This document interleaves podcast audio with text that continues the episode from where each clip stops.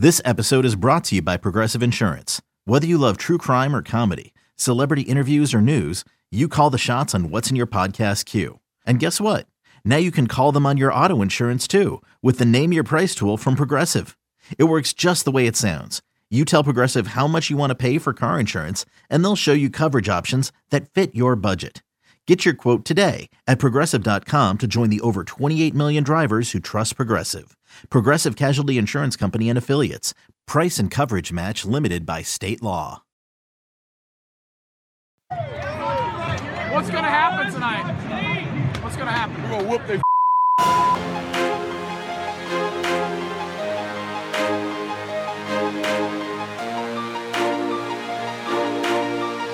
Have you gotten Rommel yet?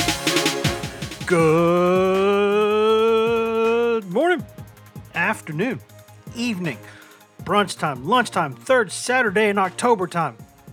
Actually, technically, we're recording this on the third Thursday in October time. It'll be released on the third Friday in October time. But by the time this game is played, it will be actually the third Saturday in October time. Whatever time of day it is, boys and girls. It's the right time for the GoVols 24 7 podcast. Wes Rucker coming to you from Fort Rucker Studio, which, as as the crow flies, is probably less than, than two miles. I know as you drive, it's 1.9 miles away from Neyland Stadium, where 3:30 p.m. Eastern, the Vols will host Alabama, the sixth-ranked Vols, and the third-ranked Tide at Neyland Stadium, which I'm sure will be a madhouse with ESPN. There's a college game day there with SEC Nation there, with Marty and McGee there. I don't know, Sly and the Family Stone, uh, you know, Woodstock. I, I- every, everything is going to be there. Everything is going to be there. Whatever the kids are listening to these days, it's going to be there. Everything is going to be on campus. It is going to be a weekend um, that that will be fun. It will be fun. Now, the, as for the game itself, not sure. We'll see how that goes. I think the man we're about to talk to will have something to say about that too, what he thinks. So, lots to discuss, and we will get right to it. We'll go on down to the yellow, the Yellowhammer State. I think the Yellowhammer State. I think I've got that right. We're gonna go talk to our good friend Travis Reier from Bama Online, one of uh, my favorite people in our company, one of the most knowledgeable, one of the most fun to be around, and dare I say, one of the most handsome. Travis, how you doing, man? Yeah, I'm glad this is only audio on, only, um, Wes. That way we can't dispute that that final comment there. well, I mean, we you y'all can go see for yourself because we've been on the the network like I think a hundred times. This Crazy week. It's- week. It's, just been Yeah. one of those. But that's what happens when number three plays number six. It's kind of a a game that y- you know. It- it's funny because we were we were getting ready to record one of our you know forty seven TV things this week, and I think you know everybody was people were asking us just the, the producers and everything y'all looking forward to it? And Travis like ah just another week in the SEC because for Bama it kind of is uh, but but you know I know it's a big game but these guys are used to this right? I mean they're they're they're, they're it's just another week isn't it?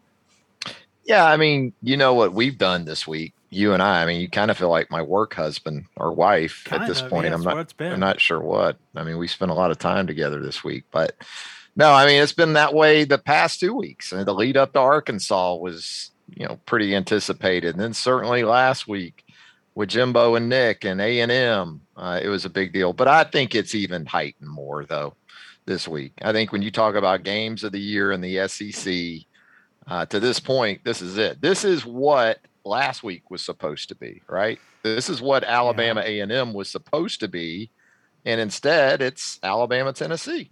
Yeah, we would not have expected that. And I, I've said this many times. If you had told me that first spring that Josh Heupel was at Tennessee when he the, famously or infamously, whichever you want to say it, had had a long snapper getting reps at linebacker and had walk-ons all over the place and had no depth anywhere.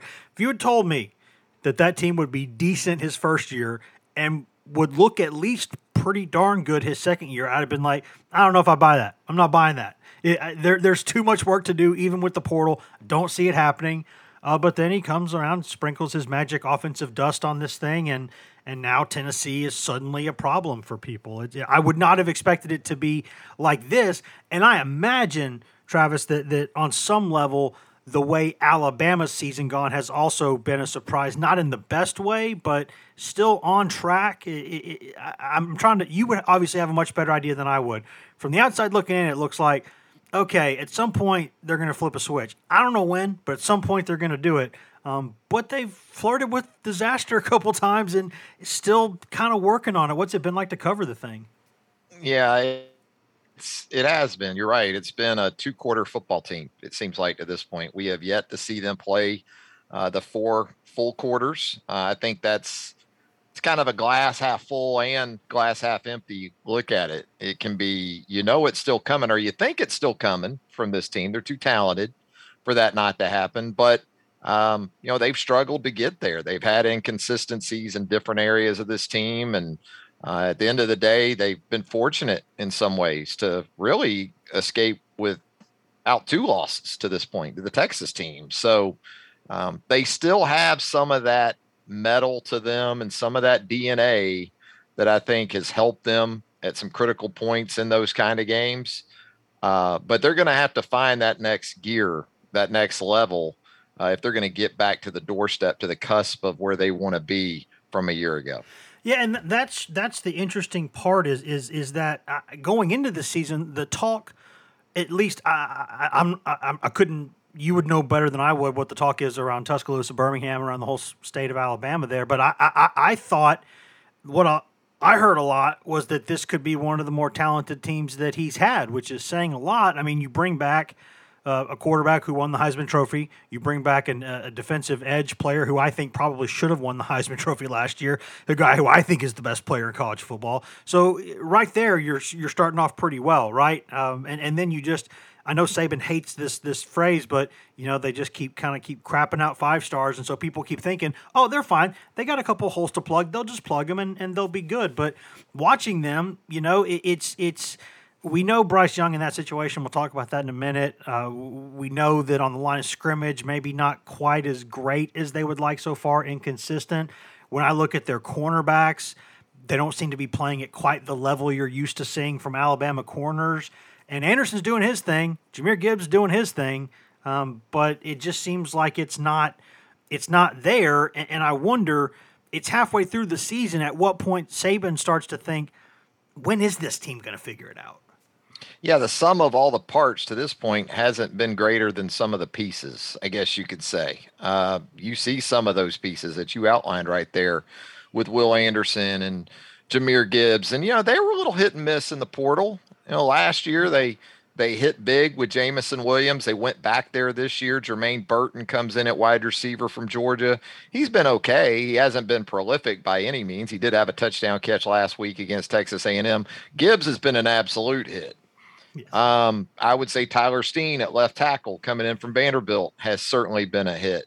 Uh, but they were counting on a guy like Tyler Harrell to come in from Louisville and give them a lot of what they got from Jameson Williams last year on the outside. He's had an injury that hasn't happened as of yet. You talk about the cornerback positions. I think we're seeing growth from Terrion Arnold and Kool Aid McKinstry. But I think most people figured Eli Ricks coming in from LSU would be one of those two guys. That hasn't happened. So it's been a little bit hit and miss. Um, and so I think, too, intangibly, we heard Nick talk so much in the offseason and into the preseason and into the season about how he liked this team from an intangibles perspective. He was all in on this team. He thought they had, and he still does, he still thinks they've got that sort of stuff um, when it comes to accountability and leadership and all those things. Uh, but the, it hasn't really shown up on a week to week basis. And so, again, um, to this point, they've kind of gotten by on who they are as much as what they've done. And, you know, they're going to, again, they're going to need to be more than that, perhaps as early as, as this Saturday. I suppose if it's any consolation, just about everyone, but maybe Ohio State has been that way this year. Georgia uh, just was really fortunate to get out of Missouri with a win and a game that I think if if Mizzou's play calling had been just a little better, that thing was there for the taking. Um, and and so you've seen Clemson starting to play a little bit better, but still kind of slugging out a little bit, not really getting mm-hmm. a ton of separation. And maybe the ACC is a little better than we thought, but still, nah, it's not the same. Uh, so you look around the country and you see a lot of this stuff. So I think maybe it's just something in the water this year. I still think there are four or five teams that have collectively more talent than the rest.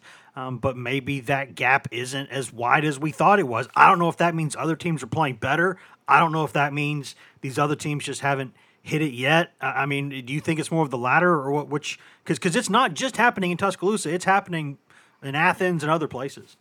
No, I, I think just about every team out there still has their their kryptonite. You know, um, Alabama, Georgia. Um, you know, Georgia offensively can still go through some stretches, Wes, where they're not especially dynamic. No. Even in the first half and into the third quarter against Auburn last week, we saw some of that. Um, Ohio State, I, it's hard to gauge, as you said. It's really hard for me, and I don't want to get into Big Ten or ACC bashing unless you want to. Then I'm down. Um, it just depends on my mood that day. I think Ohio State's usually pretty good, but other. But I can't. It's hard for me to hold those teams up to teams like Georgia and Alabama based on the leagues that they're in. So it's it's really tough from that perspective too when you start trying to go outside the league and we get such a tunnel vision and live in such a vacuum because of this monster that is the SEC um, that honestly I don't spend a lot of time uh, watching some of those teams. But no I, I I still think Alabama has what it takes to be the team there at the end. Obviously a lot of that depends on as we've seen Bryce Young's health. Um, but I, I'd say too defensively, you know, some of the Alabama fans have given me some grief this week because I didn't think the performance against A and M was was superior at all. Um, I understand you had the minus three in turnover margin, but if you're going to talk to me about an Alabama defense for all time, in the first half of that game last week, you keep A and M to field goals with Haynes King at quarterback. They may go get 25, 30 yards and kick a red zone field goal, but they don't go down and get in the end zone. Now, in the second half, Alabama did that defensively. But I don't even view this defense, which brought back all this production and all this star power. Right now, at least, going into this game, they're the best part of probably this Alabama team, but they're not an Alabama defense for all time to this point.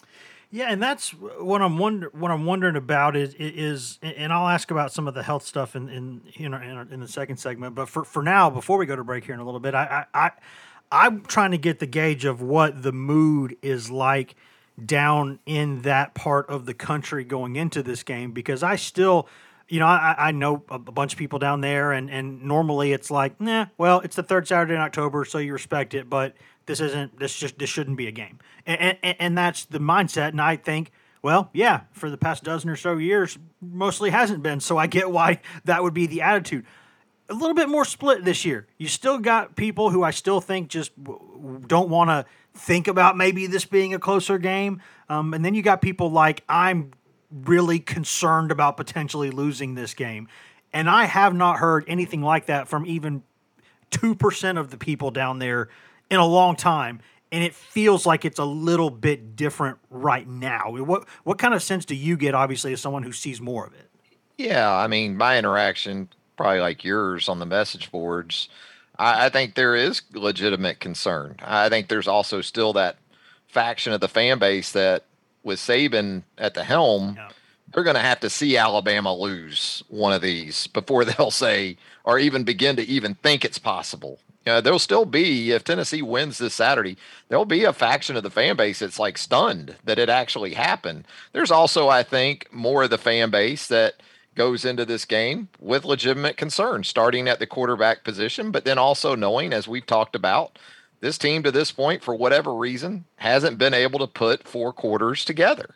And so, you know, when you're not able to do that and you're going on the road where Alabama, the last season and a half of road games, hasn't been its dominant self. It has fought tooth and nail to get out of some places like Auburn and Austin and uh, Gainesville with the slimmest of margin wins. And so, I think there's a little anxiety about that for some Alabama fans too. And, you know, I, I do still think there are plenty of Alabama fans not to be, not that they're exceedingly cocky, but confident still. Again, with Nick Saban, they're going to have to see this streak come to an end before they really begin to feel like, well, Tennessee's back to being a true threat. Yeah, because uh, you know the timing of everything when Saban arrived really just you know Tennessee put itself in, in a hole. There's no question about that. It, it, you have three coaches in three years. You let the, the former years kind of erode, and then you, you get the hire. Whether you get it right or wrong, in hindsight, you definitely get it wrong because you have to make another hire a year later. And then uh, while Alabama gets going under Saban, while Georgia starts to figure some things out and gets to another level, Tennessee at that exact moment started to go downhill. And, and it's like when Saban got there, it, it, I, I, they've got to be connected in some way because that Tennessee every year going into every season having to play Alabama as the only team from the East that has to play Bama every year. I saw a stat on 538 this week that kind of blew my mind. That, ever since I guess Saban came into the league, Tennessee's strength of schedule in SEC play is like fourth or fifth in the league. No other team in the East is above ninth, and and, wow. and, that that's just it's like going into every single season knowing that you've got like one loss almost automatic. It just to the psyche, it just damages things.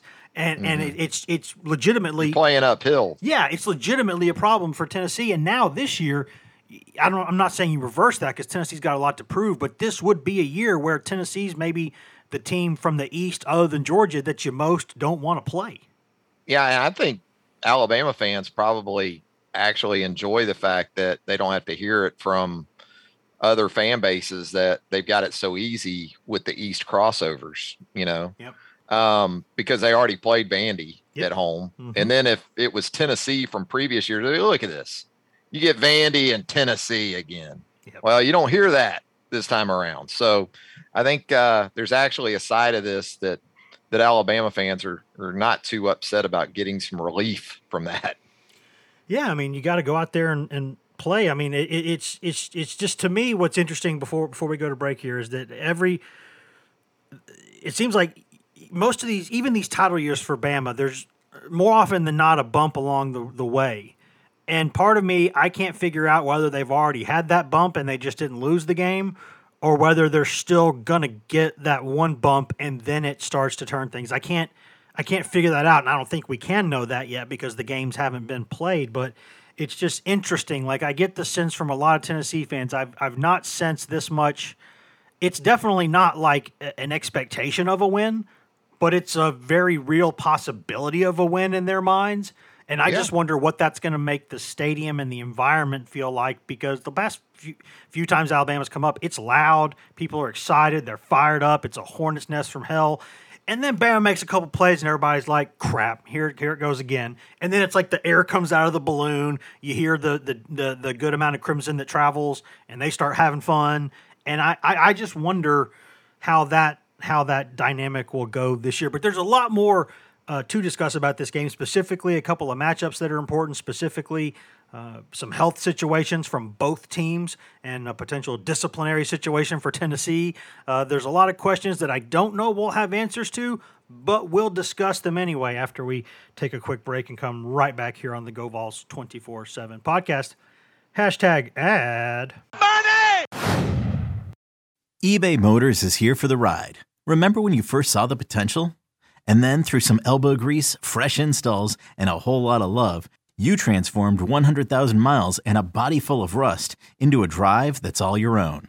Look to your left, look to your right. It's official. No one's got a ride like this. There's nothing else that sounds like, feels like, or looks like the set of wheels in your garage. With over 122 million parts, you can make sure your number one ride or die stays running smoothly. So there's no limit to how far you can take it. Brake kits, turbochargers, engines, exhaust kits, roof racks, LED headlights, bumpers, whatever your baby needs, eBay Motors has it. And with eBay Guaranteed Fit, it's guaranteed to fit your ride the first time, every time, or your money back. Plus, at these prices, well, you're burning rubber, not cash. Keep your ride or die alive at ebaymotors.com. Eligible items only. Exclusions apply. Introducing the two way V4, where groundbreaking fuel cell technology meets fresh foam cushioning for the ultimate performance. With Fuel Cell, each step feels explosive, delivering unparalleled energy return. Paired with fresh foam, experience maximum comfort throughout the game. Its lightweight textile upper offers support and breathability without sacrificing agility. Whether you're hitting the clutch shot or locking down the opposition, the two way V4 gives you the tools to play at a high level. Learn more and purchase the two way for yourself at newbalance.com.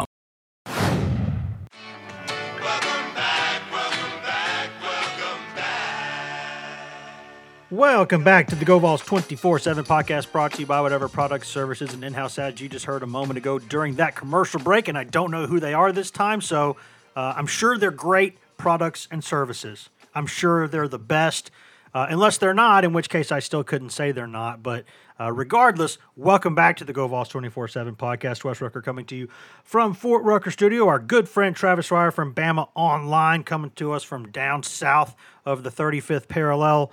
Uh, the, the, the tide will be coming up north here uh, very very soon, and the sixth ranked Alabama Crimson Tide will play the third ranked Tennessee Volunteers. Got lots to discuss about this game, and we'll get right back to that after a quick suggestion from our end or quick request from our end, guys. If you could take about a minute out of your day, let's say 60, 75, 90 seconds tops, go in there and rate and review and subscribe to this podcast. We sure would appreciate it. If you're just listening on the website, that's fine. We love you like like Ron Swanson with alcohol. There's no wrong way to consume this podcast. But what helps us out the most is if you go in there and Apple Podcasts, Spotify, Google Podcasts, iHeart, TuneIn, Stitcher, anywhere in the world you can cast the fine pod. You can find this GoVols 24 7 podcast. We do it for free and we're happy to do it. Very few complaints from our end. I'd like to say no complaints, but you know, sometimes you just got to complain a little bit, but very few complaints from our end. Uh, but since we're doing this for free, I don't think it's too much to ask to go in there and subscribe and rate and review and tell your friends. Tell people you see at church, tell people you see at the golf course, tell people you see walking your dog, tell people you see around town, tell your neighbors. And if you don't have any friends, just find somebody wearing orange and say, My life is sad. I don't have any friends, but you're wearing orange. I like wearing orange. I think you should listen to the Go GoVols 24 7 podcast. If you're already doing all those things, thank you and we love you. If not, I award you no points, and may God have mercy on your soul. back to business. Bryce Young, as we are recording this, which is obviously not uh, on Friday night, it's not on Saturday morning, and the way injury reports go, this is just how life is. Um, but I think there's actually some genuine there's some genuineness about it this week because there are some questions. But as we're recording this, what's the latest you've heard on uh, reigning Heisman Trophy winner Bryce Young? Well, it's been trending in a positive direction as far as Bryce being able to to return to the field. I think this week, uh, Wes. We'll see. Um, you know, Nick throughout the week is is talked about Bryce being more and more involved, and uh, if that continues, I'll be surprised if we don't see him on Saturday. And you know, I had heard even as of Tuesday night there was a really good sense about him playing this week. Uh, so, barring setbacks or some other type of issue, uh, I'm kind of going on the expectation that we'll see him back in the lineup. But I also know that you know Jalen Milroe is going to have to stay ready, and he's going to have to be good to go uh, because this is a situation involving Bryce's throwing shoulder. So Yes. you know, there's a lot of different things to take into account when it involves that more so than maybe his his non-dominant side shoulder. Yeah, and that's that's what I was curious about because I know they've got the bye week coming up and then the stretch run, and uh, usually the at least with the way the West is trending right now, there's a tiny bit of wiggle room there if you want to look at the big picture. Because I I, I think and and, and I'm sure Nick Saban cares about this too that you know this young man's got a future and this Tennessee defensive line has put a pretty good whack on every quarterback that it's played this season. I mean, Pitt, they, they knocked two of them basically out of the game. Um, and, and even the ones that have had some success against Tennessee, this Tennessee defensive line, Byron Young especially, puts a hurt on people. And uh, I, I wonder, you know, you're exposing that shoulder, throwing shoulder every time you throw. Uh, if you run out of the pocket, how effective can you be? Do you have to slide if anyone's even near you? you know, I, I'm wondering, and we we won't know this because like during the season we get zero practice access. I believe it's the same way down there during the season, so we really won't have any idea whether he can protect himself. But that's got to be a big question, right? I think that's the concern for Nick Saban first and foremost is You can draw it up perfectly. You can even execute it. But then the way Bryce plays, Bryce very much is a competitor. He is going to extend plays. He had 42 rushing yards in the game against Tennessee last year mm-hmm. and a couple of rushing touchdowns. So that kind of illustrates not only how he plays, but how important in that area he can be. So um, they've been more running back dependent, I would say, even this year. Brian Robinson was a really good back last year, uh, now in the National Football League. But, you know, with that one two punch of Jahmyr Gibbs and Jase McClellan, and the offensive line has been playing at a higher and higher level, mm-hmm. it seems like every week. Uh, they may not need Bryce to expose himself as much, but will he protect himself? I think Alabama schematically and in every other way will do everything they can to protect Bryce Young. But can Bryce protect himself? And you're right. You got guys like Byron Young. Um, you got some other guys. Uh, Beasley's a good blitzer. Um, so there's the the potential for some some situations there. Um, and you know, it, it's first and foremost going to be to his offensive line, but uh, ultimately he's got to use the judgment required to protect himself too. Yeah, and, and, you know the the thing about it is, if, if you can extend plays with your legs, you you give even more time for your receivers to get open. And I think anyone who has watched Tennessee this season can look at it and go, you know, that's a pretty good looking football team. Except for on the back end of the defense, uh, there are some issues back there galore. You can, I mean, the the amount of space receivers can get against these guys, other than Kamal Hadden, it's like, whoa, whoa, it, it, you know, and, and even last week when the coverage was a little bit better, Daniels still made a couple of really nice throws. I think you got to give him credit for that. But still, uh, that's going to be something against Tennessee that you you would like to get those shots downfield. But can he stay within himself to do that and throwing the ball? Can it get down there with the zip it needs to to make those plays? A lot of fascinating angles for for me with that. But but with with Tennessee's side, Cedric Tillman as we're recording this, I think it's trending in a direction toward him not playing in this game, but I don't know that specifically. As we're candidly, this is mid Thursday afternoon. Things could change. I know Tillman wants to play. Uh, I know that, that he, he had the surgery because he wants to get back soon. I know he's a ridiculously hard worker, um, but Tennessee might have to protect him from himself a little bit. I, I you know you got UT Martin next week, and then you know you got your stretch run. So I, I don't know. Like I, I could be wrong, and he could wake up Friday or Saturday and be like, "Guys, I feel great." But to me, it's trending in a direction toward him not playing. And of course, Ramel Keyton's a fine football player, but he's not Cedric Tillman. Uh, but Tennessee still has Bru McCoy, still has Jalen Hyatt, still has Squirrel White. Uh, the offense has been okay without Tillman. The interesting one to me is, is Jaylen McCollough, who had the the incident everyone knows about. Pe- people have read the report. I have a lot of questions from reading that incident report. I think Tennessee has a lot of questions after reading that incident report. That was a very unusual situation where a young man was actually minding his own business with his girlfriend at her apartment. Somebody, you know, drunkenly, allegedly drunkenly stumbles in, and then an incident starts occurring. So this is not like a cut and dried situation. So I know you see a felony charge and you go, whoa. Um, but I think they're trying to let that play out. Uh, Josh Heupel has not even said whether McCollough has practiced this week, so I, I don't know what the deal is there. Well, hopefully, I keep asking people. No one wants to talk. We'll try to figure that out. Um, but if he doesn't play, there's a couple things there. Uh, if he doesn't play, Tennessee automatically becomes more athletic in the secondary. He's not out there for his athleticism. Uh, he's not the best player in space. His run angles or his pursuit angles, not great. Um, but he's really good at getting things lined up. He's really good at stopping runs right at him. Uh, he's a helpful player, but at times there's also a hindrance factor there. So I don't know what Tennessee will do there. That is interesting to me.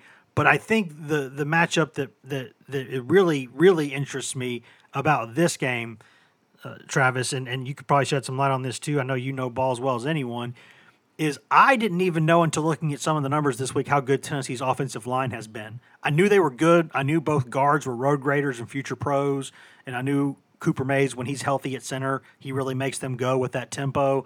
And I know Darnell Wright's going to be an NFL player for a while, so I, I shouldn't be surprised at this. But the the national average for pass rushes is or for blitzes is 27% of drop back passes. Tennessee's been blitzed 33% of the time, which is comfortably more than average. And yet, Tennessee is second nationally in pressures allowed 16.1% of dropbacks have had pressures on them. Now, Tennessee has not faced Will Anderson in this Alabama front seven, but on the other side, Travis, I don't know that Alabama's faced an offense quite like Tennessee's either. So, when's the last time you, you thought Alabama went into a game facing an offense like this one? And and what do you think about that matchup up front? Yeah, they got a little bit of a look at the pace from Arkansas, but Arkansas doesn't work at the pace like Tennessee does. Now, Will had a pretty good game against Tennessee a year ago, had a couple sacks. So um, he's a problem for just about any offense. The thing I look at when I watch Tennessee is the ball comes out quick typically. You know, there seems to be kind of a predetermination on a lot of plays. There's not these three or four progression type of field scans that that go on. It's quick game, get it out to the wide receivers outside the numbers, try to get a block, see if these Alabama corners can play with some physicality, get off blocks, maintain leverage. You know, can McKinstry and Arnold handle that part? I think that's first and foremost for Alabama in that matchup uh, is the quick game, and then you know, obviously taking the shots down the field. And you know, Tennessee's just gotten better and better. And with that pace, sometimes you get quick snap like Alabama did in Tuscaloosa a year ago. Uh, I think when Tillman hit him for the 70 yarder, Josh mm-hmm. Jobe's looking at the sideline. Tennessee snaps the ball, and you know it's a it's a it's a huge play for the ball. So uh, the pace creates a lot of issues. I think the pace helps Tennessee even in terms of its protection because they go so fast. You'll watch defenses a lot of time; they're just getting lined up as the ball's getting snapped. So they're not able to kind of get set in their looks or what they're bringing on their calls and the ball's in play, right? And so that disrupts some things defenses like to do. So it starts with the pace. Uh, but I know the vertical game is going to be very much in the spotlight this week with McKinstry and Arnold going against McCoy and um, and, and Hyatt and those receivers and with or without Cedric Tillman, that's still going to be a big part of it. And you know, it is a solid offensive line. I'm I'm as interested though, uh, Wes, to see how if Tennessee can run the ball more effectively against this Alabama defense than it did a year ago. Because if you can't, and Alabama is able to kind of hang in against that quick game, then you put Hooker in a situation where he has to hold on to the ball just a little bit longer, and that helps guys like Will Anderson and Dallas Turner and Chris Braswell and you know, Alabama has this package this year with three outside linebackers on the field. They call it their cheetah look. And they like to get those three edge guys out there together in passing situations. Been a lot of talk about it uh, from the Alabama side of things this week. And my counter to all that is that's great that you got a cheetah package, but how are you going to get it on the field? Because Tennessee does not allow you to sub. It's a sub package. It's not a package that you go out there on first down to open a possession for Tennessee and say, hey, you 240 pound edge linebackers, we're going to have you all out there together in a four man front and slow down the run game on first down. Nick Saban's not going to leave himself exposed to that on early downs. Alabama's going to have at least two defensive linemen and two outside linebackers. Last year, they had three defensive linemen and Will Anderson because they knew first and foremost if you don't take care of Tennessee's run game, like LSU didn't last week, what's going to happen? You're going to end up getting the worst of both ends of that Tennessee offense. So, um, you know, just some of the the conflict, I guess you can say, uh, that this Tennessee offense can put even a defense like Alabama's in. Yeah, and it, it, the simplicity of it to me is something that's so fascinating because essentially they just spread the field as far as it can be stretched horizontally. Like the CFL. It yeah. is basically. I mean, they've got stacked receivers like sit standing on the sideline, and, and, Hooker's got the arm strength to get away with it, and obviously Joe Milton does too when he's in there. He's got a howitzer, but they basically stretch it as far as they can horizontally. They look at what you're doing in the box, and then that determines what they're going to do. If you put an extra guy in the box, they're throwing it. If you don't, you know, if you back up and you've got too high and you and you've got, you know, maybe five, six in the box, they're running it. It's that simple. And it, I think sometimes with with prospects and or with NFL draft people, they would like to see Tennessee's offense be more complex, but it's never needed to be with Heupel because what they do works. Very few people stop it. I think last year Georgia, which was a really good defense, was the only one that really just put a stop to it after a couple drives um, because they just go simplistically at you. Stretch the field horizontally, go at the fastest mm-hmm. pace possible, look at what you're doing. There's the read, go do it. And they really do a good job of setting up plays. I know last year the 70 yarder with Tillman that happened because there was um, because Jobe was looking and, and, didn't see the, the snap, and that happens sometimes. But also some of those plays where you go, how did Tennessee get someone that open? It, it requires you to really watch the all 22 for like the five or 10 minutes before that because they've almost always been setting that up. They'll run the same play three or four times, Spurrier style. They'll get you in a rhythm, and then they'll just completely hit you with something opposite off that same look. And that's why you you get Bru McCoy, who's not a 4-3 guy, getting 20 yards behind a defense because they, they just did not expect it to happen. And so that is interesting to me because what Tennessee does, it's about the best thing you can do to nullify some physical mismatches is put the game as far out in space as you can and then make people make plays. And if you do make plays, I know Kirk Herbstreit and others have said this for years. Tennessee runs that offense. Maybe Baylor's is the most similar across college football. And if you don't beat the crap out of it up front, it's going to put 30 plus points on you because that's just what it's designed to do. So if Alabama can physically beat Tennessee up front relentlessly, Tennessee's going to have trouble. But if not, only Hooker having a bad day really prevents it from from being tough for for Alabama. So that's really interesting to me, and I think Travis's point about the run game is a great one because you know Tennessee's I think 13th nationally in yards you know yards and points gained with the run game like efficiently. They, they don't get a lot of these 70, 80 yard runs, but if they hit you with four or five, four or five, four or five, you got to bring somebody up in the box and there's that's where the 60 yard passes come from. So and then Hooker's directing it like the way a 24 year old talented quarterback should. So that to me is interesting. Uh, I wonder what Tennessee, Travis, before we get out of here, will do against Jahmyr Gibbs because, of course, Tennessee thought it for a while it was going to get Jahmyr Gibbs, and then as Bama is wont to do, came in, drank the milkshake, said, "Hey, have you looked at the trophy case? Do you see this? Do you see these shiny things? Come get some of this." And he understandably is like, I would like some of this. And so he goes to Alabama, and now uh, he's a problem for Tennessee to deal with this week. And I know Wesley Walker, Tennessee's uh, guys in secondary, they played together at Tech. They know each other really well, obviously. Um, but what Tennessee does, Tennessee's defense in a phone booth is tremendous. They are they're, they got enough size, they got enough bodies up front. They're going to keep you in front of them. When you get out in space, uh, they are hurting. And Bama is really good at getting Jahmyr Gibbs into space, and he's really good at getting it himself. Yeah, we talked about this on a on another show earlier in the week that absolutely with Robinson, they wanted to play. Alabama did more of the run game in a phone booth, and they did that. And they only averaged 4.1 yards per carry in the win over Tennessee last year. But Brian got his hundred. He got three rushing touchdowns.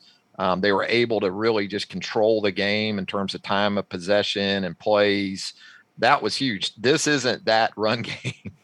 um, you know, Nick Saban is like any coach; he wants it all. You know, Alabama has four runs of 70 yards or more in uh, six games, and he's complaining about consistency in the run game. What he's saying is he loves the 70 yarders, but you know what? When we don't hit the 70 yarders, let's get five or six every carry. Well, that doesn't happen. You know, that doesn't happen for just about any team. But no, Gibbs definitely gives them that. Jase McClellan gives it to them too. And they've been really good on these sort of outside zone plays, Wes, where they get you stretched, they get you moving, and Gibbs is able to kind of pick his lane. And then when he hits it, it is so sudden that a lot of these, if not all of these inside linebackers in the SEC, they're just not able to get there and really cut it off like a bumper pool. Yeah, it's a really good college linebacker, right? he's just not going to cut that off in time to prevent it from going 20 plus yards. So you got to have your safeties understand too in a game like this. Look, he, he's going to hit us for 20 at some point, maybe 25, 30. What he can't do is get us for 70. So your safeties have to come into play to make sure that he doesn't just turn it into an explosive play that ends in the end zone. But they like to throw it to him too. And you're right. I think um, you know, there's a couple of areas of these teams where we're gonna they're gonna get their picture taken, so to speak. You know, um, Tennessee's run defense, I know on paper is improved. Alabama thinks its corners are growing and getting better and making improvement. Well, these are areas that we're going to get some really documented proof about, I think, on Saturday afternoon. Travis, I've only got a couple more questions. I know you've been really gracious with your time, and I could talk football with you all day long, but we all have things to do, so we need to get to them. But uh, got a couple questions. The first one if, if there's an Alabama player out there that Tennessee fans don't know a lot about, but they might know more about Saturday, who would that be? My suggestion, my thought was Branch because I, I, I really, really like him and everything that he does defensively, and I think he could make a play or two in this game. But what, what who who's someone on that list for you?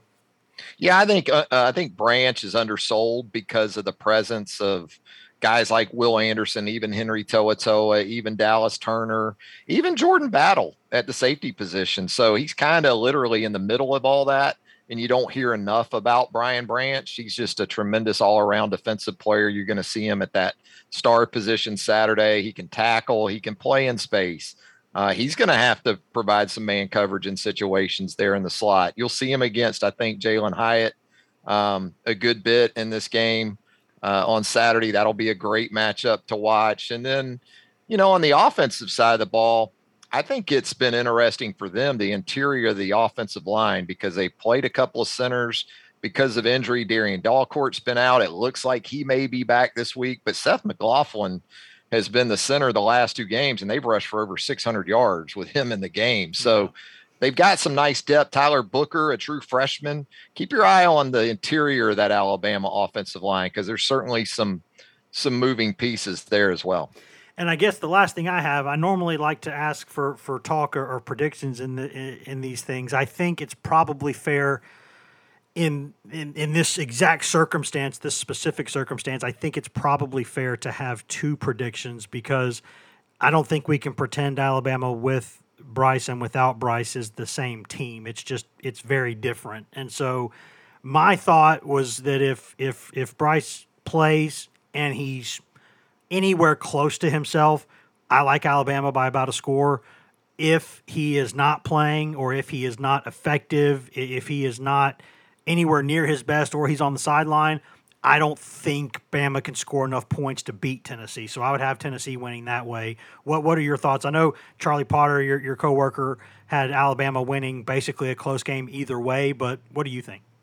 Yeah, I, I think that I'm probably more in line with your thought process on that, uh, especially immediately on the heels of the performance from Saturday night against Texas A&M for Milroe. Um, but there's also the third, the the the the fourth quarter and really the way he played in general. I thought he played well at Arkansas uh, mm-hmm. uh, in that relief of Bryce Young. So it's hard to make a real call even with him. But I, I think with Bryce, yeah, if Bryce is himself and uh, able to do what we typically see him do and play four quarters, um, you know, Alabama should be able to to escape with a with a W. I, I think it's a tight game regardless. I, I still think even with Jalen in there, they have a chance. But what we've seen with Bryce in the last couple of years is at Auburn, at Texas. You know, if they're down or it's tied or they need a score, it's sort of semi or even full desperation mode. He's a guy that can get them out of those kind of jams. We we have no way of knowing if Jalen Milroe can do that. Yeah, but and we also know looking at things historically that if you want to beat a Nick Saban team, it's better to do it before he's seen you a lot.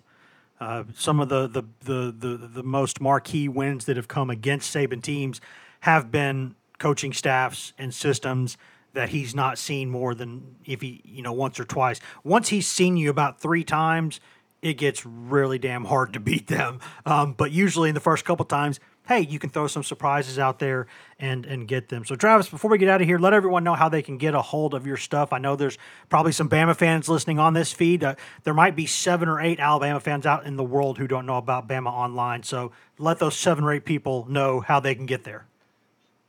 Thanks, Wes. Just go to BamaOnline.com or Alabama.247sports.com. We'll have you covered from the Crimson Tide side of things. Awesome. Thank you so much, Travis, and uh, be well. And uh, we will hopefully we'll see you soon. Thanks, Wes. Appreciate it. There's that button, and now I can say thank you for listening to this edition of the Go Vols 24/7 podcast, guys. Thank you, thank you for listening. We always say that, but we always mean it. Thank you, thank you, thank you for listening. You can find all of us on social media. I'm Wes Rucker 24/7 on Twitter. Grant Ramey is Grant Ramey on Twitter. Patrick Brown is P Brown 24/7 on Twitter. Ryan Callahan is Ryan Callahan 24/7 on Twitter. And Ben McKee is Ben McKee 14 on Twitter. You can also go uh, to twitter.com slash GoVols247 and facebook.com slash GoVols247 to get all of the stuff there, or most of the stuff there. We got stuff on there that we update throughout the day, all day, every day. Tons of stuff on there, all good stuff.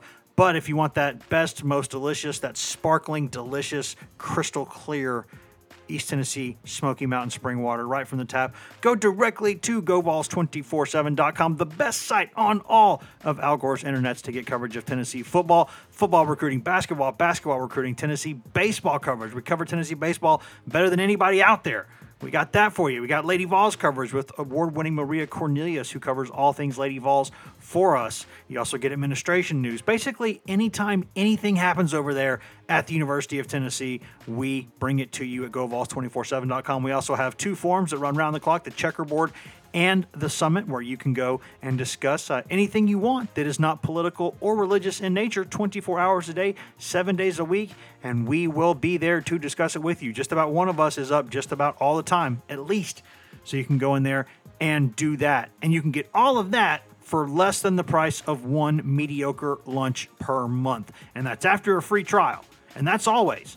A lot of times we have better deals than that, but at least we have the seven day free trial. And then you can start paying us. And when you start paying us, again, which is less than the price of one mediocre lunch per month, if you do that, you get access in perpetuity to Paramount Plus, which is the streaming arm of CBS, Viacom, Paramount, all of it. Get all of it right there. And it's, I mean, you got stuff, brand new movies, exclusive movies, exclusive shows. You get stuff from the vaults of uh, Smithsonian, Nickelodeon, MTV, BET, Comedy Central, all of it. And obviously, everything CBS has ever done commercial free. That's a 100 plus dollar annual value that we'll put in your pocket for nothing.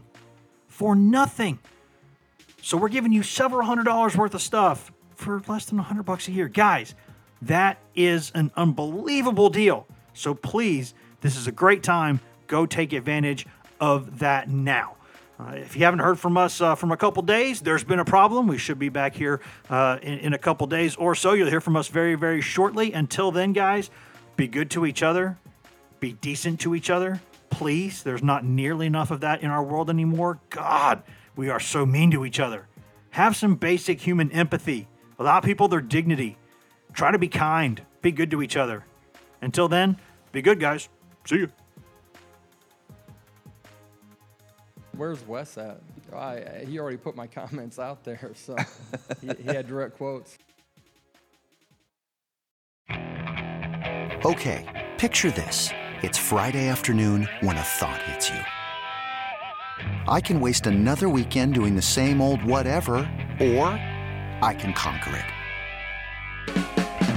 I can hop into my all new Hyundai Santa Fe and hit the road. Any road. The steeper, the better. Because my all new Santa Fe is available with HTRAC, all wheel drive, so I can hit the trail without a worry in the world. Heck, with three rows and best in class rear cargo space, I can pack the whole family in with all our gear. We've got available dual wireless charging for our phones, so we'll never lose touch with civilization, and we won't lose touch with the primordial power of Mother Earth. So, which is it? Waste the weekend or do something a little more epic? And conquer it in the all new Hyundai Santa Fe. Visit HyundaiUSA.com or call 562 for more details. Hyundai, there's joy in every journey.